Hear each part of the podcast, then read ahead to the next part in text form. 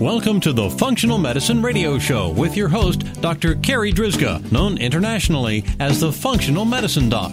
Dr. Carri is committed to helping patients find the root cause of their health problems and fixing the cause with natural treatments so they can feel normal again. Dr. Carri is the founder of Functional Medicine Ontario and is the author of the hit book Reclaim Your Energy and Feel Normal Again. Please welcome your host, Dr. Carri Drzyzga. Hello, everybody, and welcome to the Functional Medicine Radio Show, the only internet radio show dedicated to giving you real solutions to improve your health. Not only are they real solutions, but they're natural solutions as well.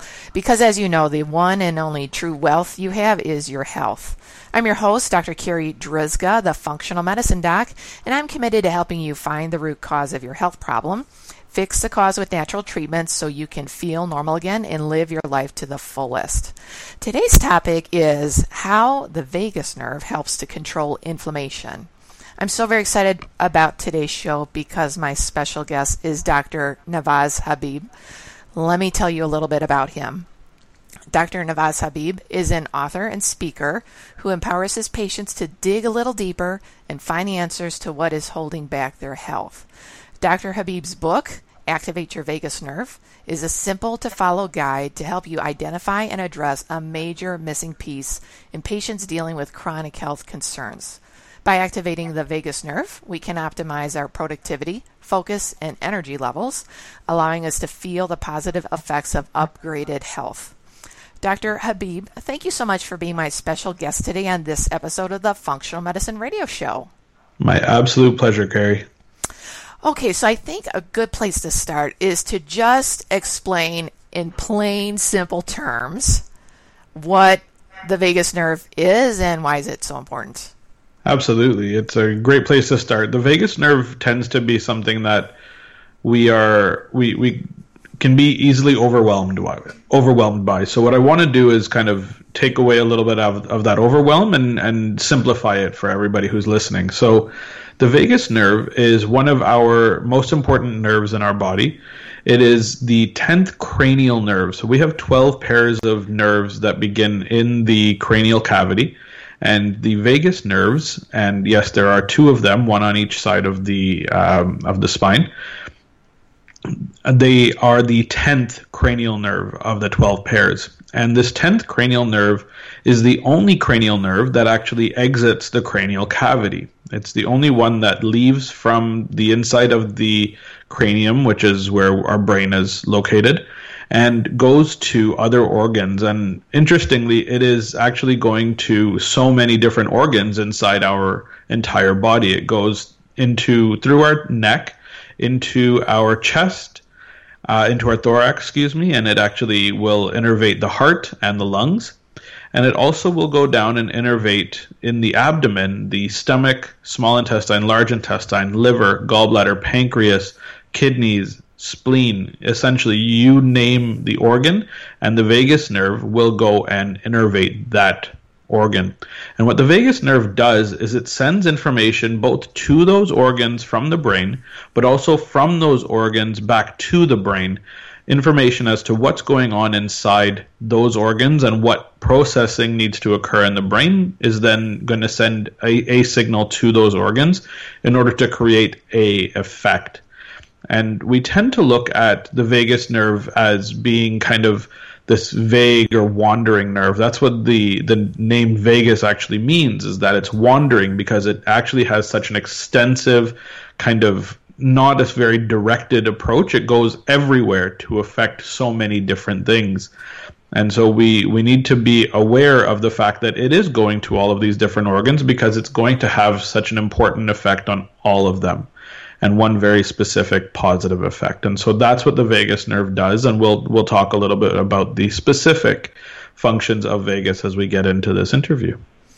So I think probably a lot of our listeners have heard about the brain gut connection. Yes. And the gut brain connection. And that's really what we're talking about today. And, and that is connected via the vagus nerve. Yes, definitely. So there is a physical connection between the gut and the brain, and that physical connection is through the vagus nerve.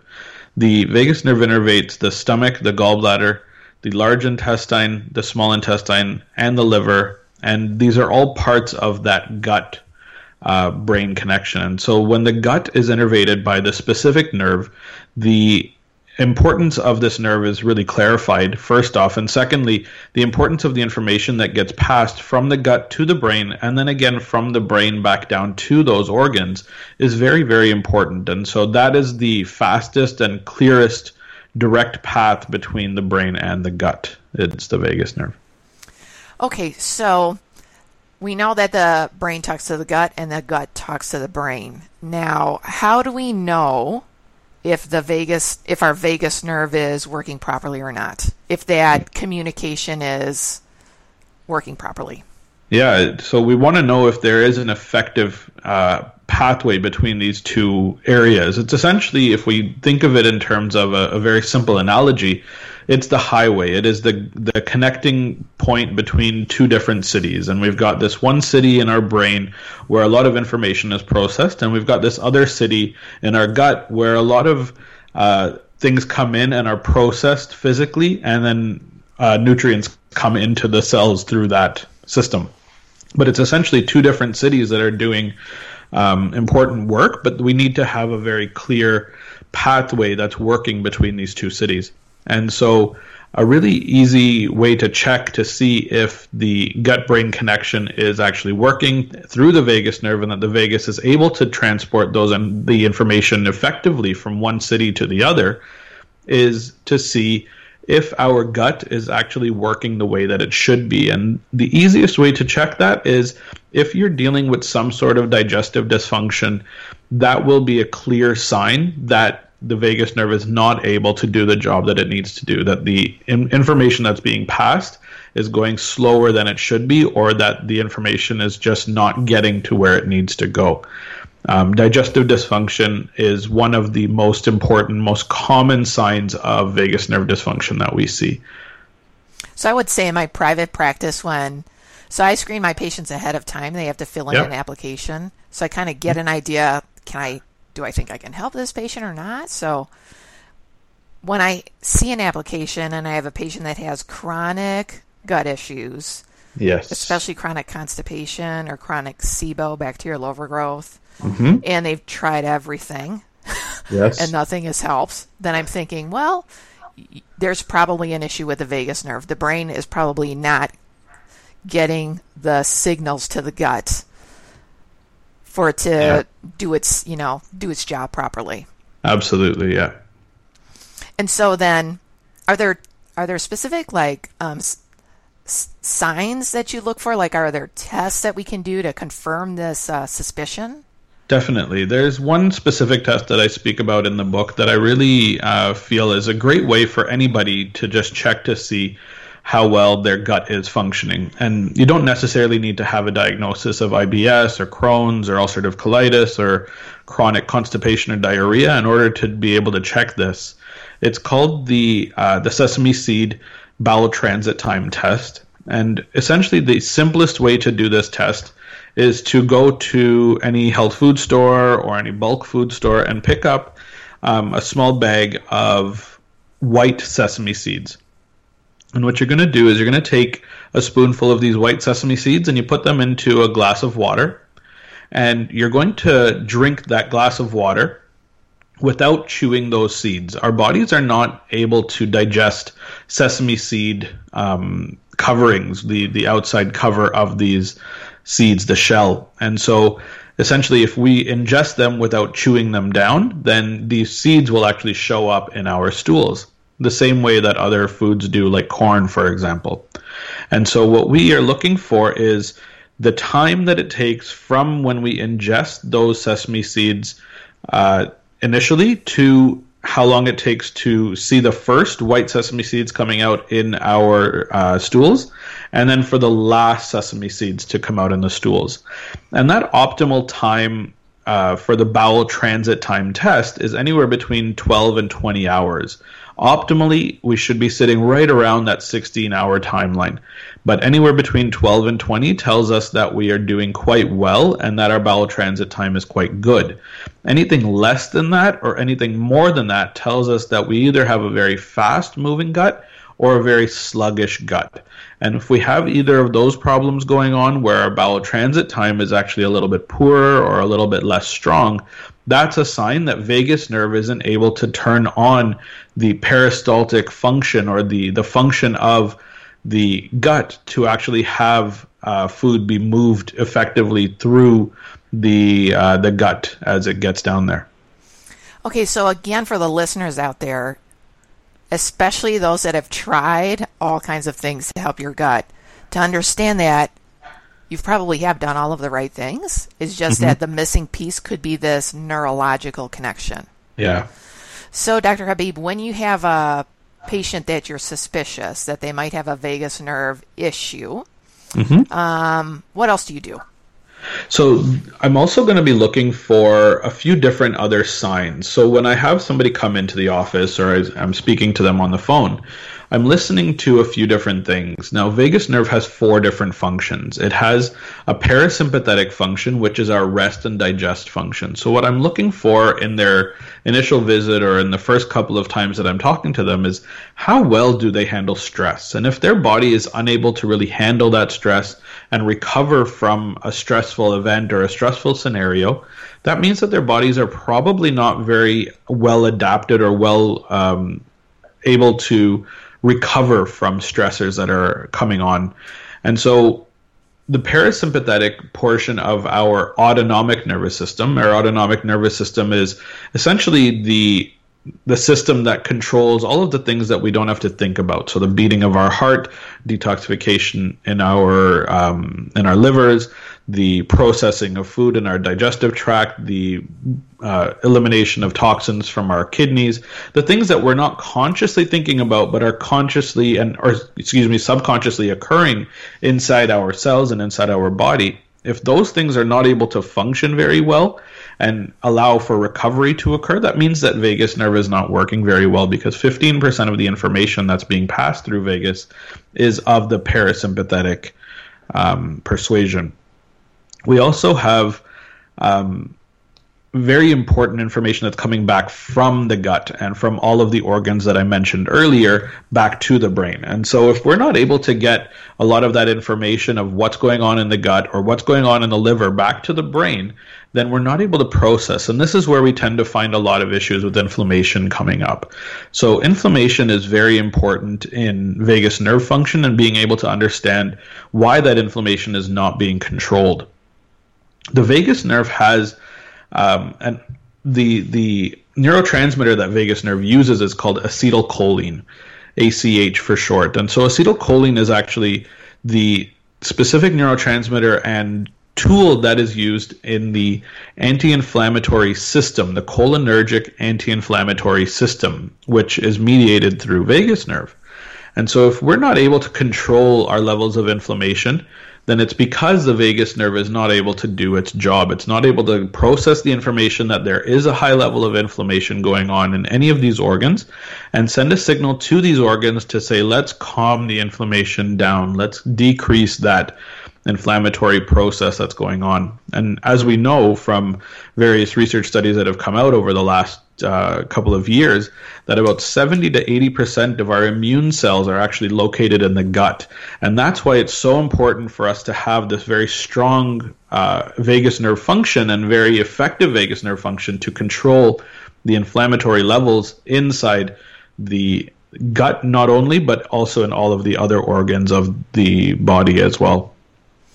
And so, something that I also wanted to bring up, I was um, at a conference earlier this year with Dr. mm Datis Kharrazian, and we were yes. talking all about uh, brain inflammation. And yes. he spoke about how when there's inflammation in the gut, mm-hmm. that that inflammation will travel up the vagus nerve and then inflame the brain. Yes, absolutely. And that brain inflammation, although we cannot test that, like you cannot put a syringe in the skull and suck out a bunch of juice and test for inflammation. Some yeah. of the most common symptoms of the brain being inflamed are feeling tired, having fatigue, yes. having a slow processing, you know, slow brain speed, just feeling like foggy in your brain. Yes. Um, and having poor motivation. Like that's just very mild uh, yes. brain inflammation. And of course, if the brain is like on fire and we're adding gasoline to that, and that gasoline mm-hmm. is coming up the vagus nerve from the gut, yes, that it really complicates things, doesn't it, Doctor Habib? It, it absolutely does. The vagus nerve is strongly associated, and when it's not functioning well, being able to actually bring all of that inflammation up into the brain. We have uh, a system called the blood-brain barrier, which is supposed to help to keep inflammatory uh, products and viruses and, and things out of the brain itself. It, if it's in the blood, it should not get to the brain. But the vagus nerve is a direct bypass to the blood brain barrier. And in fact, the somites or developmentally, our blood brain barrier comes from the same developmental cells as our gut blood barrier. And so if we start to have a leakiness in our gut because our gut function is compromised, then it's very easy for inflammation to get through that gut blood barrier, uh, get into the vagus nerve, and actually bypass that blood brain barrier and get into the brain, leading to these brain foggy incidents where people are dealing with memory loss, walking into a room and forgetting why, walking into um, like forgetting where they've parked their car, for example. Very common little memory lapses that we think are are very innocent and and some people just have quote unquote bad memory or or inability to remember these things but that is a direct sign of inflammatory processes occurring in the brain especially when we see uh, somebody being able to do those things earlier having a good memory and not having foggy thoughts and then progressing in a negative direction where that inflammation actually comes up and becomes more negative. So for the listeners out there a lot of doctors don't know that a lot yeah. of doctors really don't understand that about the vagus nerve, that inflammation travels up the vagus nerve from the gut, then inflames the brain, and then that totally creates a vicious cycle between the brain and the gut. And you yes. could treat the gut, treat the gut, treat the gut, and you'll only get so far. And you'll never really be truly healed until you work on the vagus nerve and you get the inflammation out of the brain. Mm-hmm. Yeah, that's absolutely correct. We we really do need to keep that inflammation level uh, down and and monitor that and have a very strong effect through the vagus nerve to limit um, the inflammation levels in the gut because that's where the vast majority of our inflammation is going to start is in the gut. Okay, so earlier you were talking about stress, and that yes. stress can throw off the vagus nerve. So that gave me a thought because I mean this happens to me, not you know TBI here, uh, uh, TMI I should say that. Um, but a lot of patients will say this, you know, when they travel, their yeah. digestion gets thrown off, and I was just thinking, well, well that could be the a sign of vagus nerve that it's weak, that that traveling is a stress, mental, emotionally, it's toxins that you're being exposed to, radiation, and being up in the plane or just throwing off your schedule.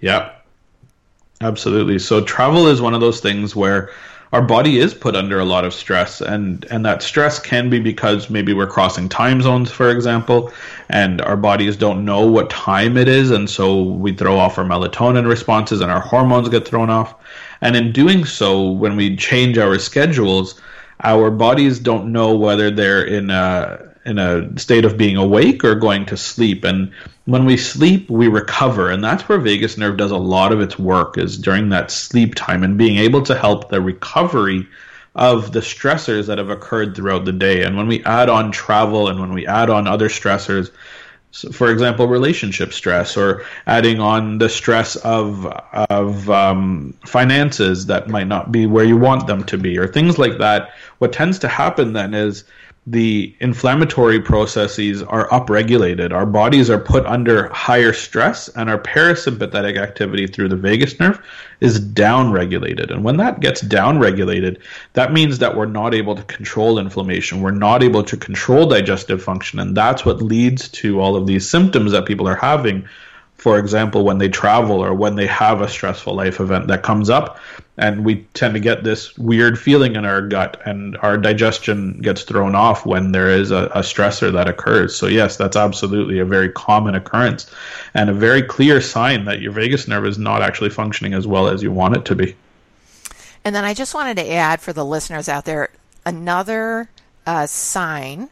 Uh, of vagus nerve dysfunction um, that I'll sometimes see is when I'll have a patient and they they'll they'll tell me, um, Dr. Carri, I can't swallow any pills. Mm-hmm. Like this is a full on adult. I can't swallow any pills.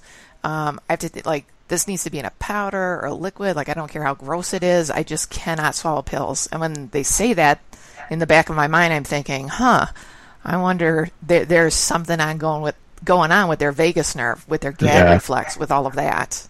Yeah, so that's a that's a great um, great thing to see, and and very common as well with a lot of clients. And so, um, the gag reflex, the motor aspect of the gag reflex is mediated through vagus nerve. So I said earlier on that there were four specific functions to the vagus nerve, parasympathetic being one of them, afferent, which is where the information being brought from all of the organs to the brain, that is our second function. Our third function is motor function, and that motor function is uh, function to muscles or signals to muscles to do the job that they need to do. And these muscles are the muscles of the back of the throat and the muscles of the larynx. So the reason that I'm actually able to have a voice that has a pitch variability where I can go very low or I can go very high with my voice, that is actually a sign of vagus nerve function. And if we don't have that pitch variability where we don't have that ability to go up from a very high tone to a very low tone, that means that vagus motor function is going to be compromised. And the inability to swallow capsules or swallow pills is very strongly associated to this because the gag reflex can be either up or down regulated where vagus nerve is not working well. So basically, the gag reflex can be like hypersensitive. So yes, like some of the listeners who are out there, like when you brush your teeth in the morning, if if you're like so easy to gag, just like kind of touching your tongue with your toothbrush, you have a very sensitive gag reflex, yeah. which which is vagus nerve. And then of course, um, there's the opposite too, which is a very lazy Exactly. So we can have a hypersensitive or hyposensitive gag reflex where um, you could go and touch the back of your throat and nothing was were to happen. That probably is a sign of poor motor function to those areas. Whereas hypersensitivity, if you were to touch it and you activate very quickly and your gag reflex is very strong, that might be more of a sign of hypersensitivity, hypersensory issues with the vagus nerve and, and with other uh, nerves that are involved in the sensation aspect of the gag reflex. Okay, so now that you've explained all of that, let's kind of change directions and start talking about treatment. Like how do we help fix this? Absolutely. We have outlined the problem? It's probably best to figure out what to do about it now right? So there's a few things that we can do and, and a lot of tools that we can use based on the the four functions that vagus nerve already has. And two of them in particular we're going to talk a little bit more about. So the number one best thing that we need to do, that everybody needs to do a little bit more of, but especially those that are dealing with vagus nerve dysfunction, is to learn how to breathe correctly again. The co- most common thing that I see is that somebody coming in with an autoimmune condition or with some sort of digestive dysfunction where the vagus nerve is strongly involved is that they don't breathe correctly. They do not use their diaphragm to take a deep proper abdominal breath.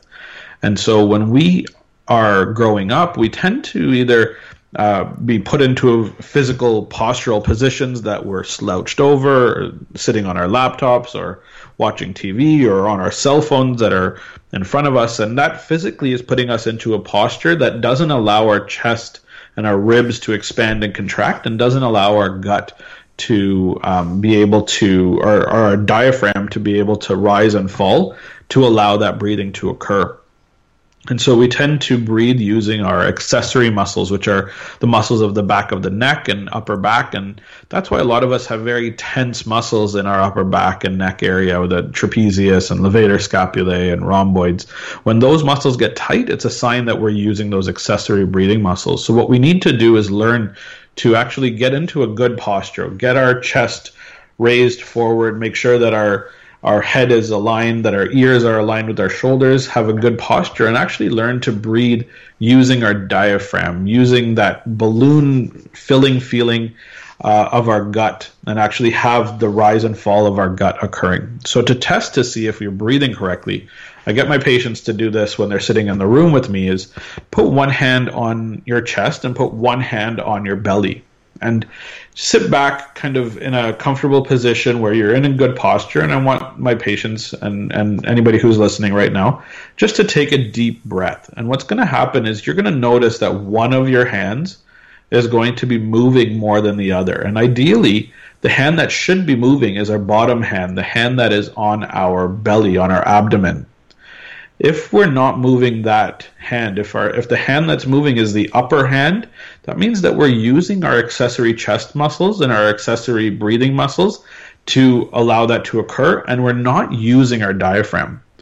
And the other important piece of the puzzle here is if the diaphragm is not moving up and down with that breath, then we're not actually getting physical movement and physical uh, actually function of the organs that are below the diaphragm, and those include all of the digestive organs, stomach, small intestine, large intestine, and the liver, especially. And so that motion of the diaphragm, where we're breathing correctly, allows for positive uh, movement in not only the lungs, but also in the digestive organs as well. So the breath is definitely where I have most people start not only just to test where they're at, but to get them move, fe- feeling a lot better and actually moving and breathing a lot better.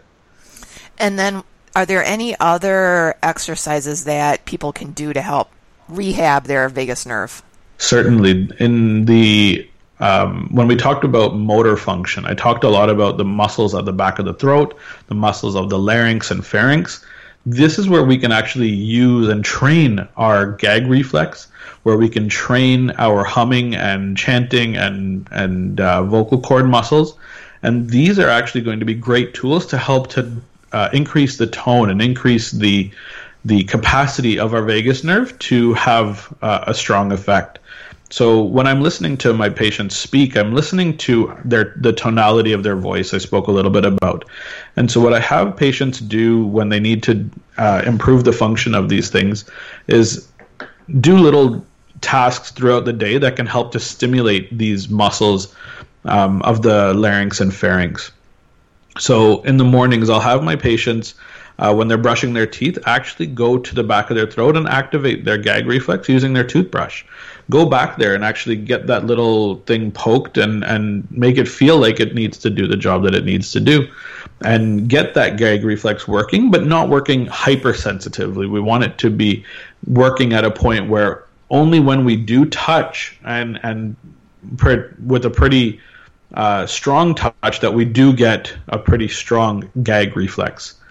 And then I'll also have my patients uh, take a glass and keep it with them uh, for morning and evening when they're brushing their teeth. Keep that glass by the sink and throw a little bit of salt into a glass of warm water and then gargle. And gargling is a great tool to stimulate the back of the throat muscles, but also the larynx muscles this is a great tool that uh, Dr. Kharrazian actually spoke a lot about uh, early on in his career and in a couple of the books that he's written, where he spoke about getting this this gargle reflex to turn on really really strong. And if we get this gargling reflex to activate the way that we want it to what it's going to do is stimulate the function of all of the different nuclei inside the brainstem that are surrounding the vagus nerve nuclei. And it'll actually help with stimulation of the parasympathetic nuclei uh, stimulation of the sensory nuclei stimulation of the afferent nuclei as well. So if we take that uh, glass and we we take that sip and try to gargle pretty hard to the point where we actually start to tear from our eyes, that tells us that we're doing a really good job. And then if we're gargling, I like to add in a little bit of salt with that warm water because the salt is a great tool for breaking up some of the bacterial biofilm that likes to sit at the back of our throats. So just in combination of uh, vagus nerve function through the gargling, but also using this tool that's available to us, like a, a, Himalayan pink salt, for example, in a warm water, can have a really great effect on knocking out a lot of those bacteria at the back of our throat. So those are two great tools: the gag reflex and the gargling.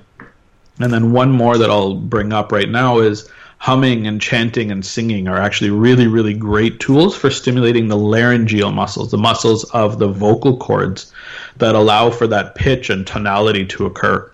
So, what I really like to do is have patients either do some humming or chanting to get them into a calm state.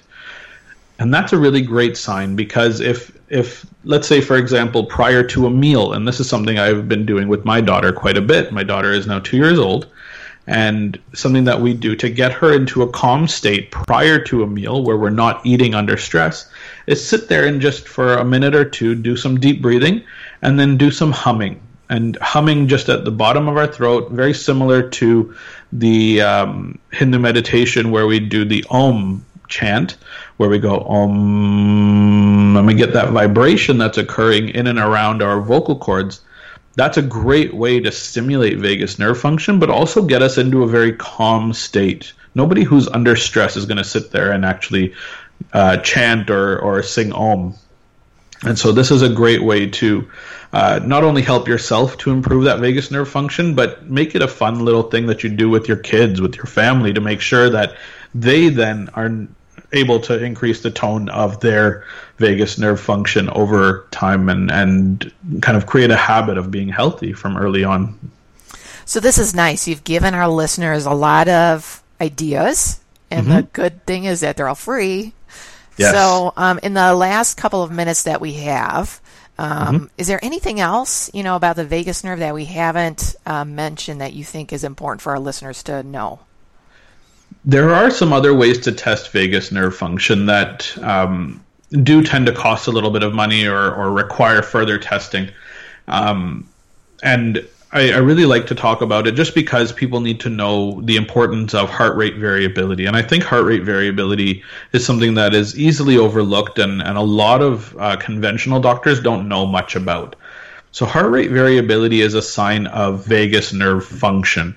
Our, our heart rate is going to increase and decrease based on the amount of stress that we're under. And I was talking a little bit about the autonomic nervous system and the fact that vagus nerve has very specific uh, parasympathetic function where it's going to calm um, heart rate and actually get us into a calm or, or relaxed state. Where excuse me, the other side of the autonomic nervous system is the sympathetic nervous system. And the sympathetic nervous system is our survival mechanism. And so it's keeping us alive under stressful circumstances. Evolutionarily, if we were being attacked by a saber-toothed tiger or some sort of um, threat to our survival, our bodies would immediately go into a state of survival, fight or flight in the sympathetic uh, side and actually activate that sympathetic nervous system and essentially shut off the parasympathetics. We're not worried about recovery when we're trying to get away from this threat to our survival.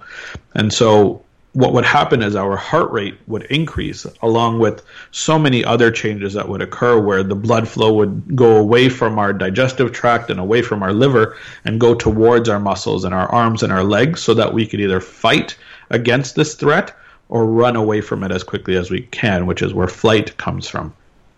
And so, what we're essentially trying to look at is is the heart rate uh, signifying or is it telling us are we in a state of sympathetic function or parasympathetic function? And that's where heart rate variability comes in.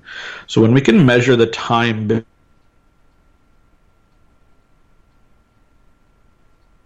time, that's a sign that vagus nerve is functioning. The lower the time between heartbeats and the lower the variability of those the time between those beats, the less vagus nerve is functioning and the more sympathetic function is occurring. Whereas if we're under a state of relaxation, recovery, rest, and digest, then our heart rate variability, the time that um, is the time between our heartbeats, the variation between them is increased. And so that's a sign that the interbeat interval or the time between those beats is a direct sign of vagus nerve function. Fantastic. Thanks for sharing that awesome information. So, for our listeners out there that want to learn more about this, how yes. can they learn more? Certainly, you can learn a little bit more about the book itself and about the vagus nerve a little bit more through my book at vagusnervebook.com, V A G U S nervebook.com. And if you're interested in learning more about me and my practice, uh, you can look up healthupgraded.com. Fantastic. So, for the listeners out there, I'll make sure to have all of those links in the podcast notes so that you can easily find Dr. Habib's information and his book. Dr. Habib, thank you so much for being my special guest today. This has been an awesome interview. My absolute pleasure, Carri. Thank you so much for sharing this with everybody. All right, that this wraps up the very es- All right, that wraps up this very special episode of the Functional Medicine Radio Show with Dr. Navaz Habib. And I want to thank you, our listeners, for tuning in today. And I'd like to invite you back next time for another episode of the Functional Medicine Radio Show. As always, I'm your host, Dr. Carri Drzyzga, the Functional Medicine Doc. Have a great week, everyone. You've been listening to the Functional Medicine Radio Show with your host, Dr. Carri Drzyzga, known internationally as the Functional Medicine Doc.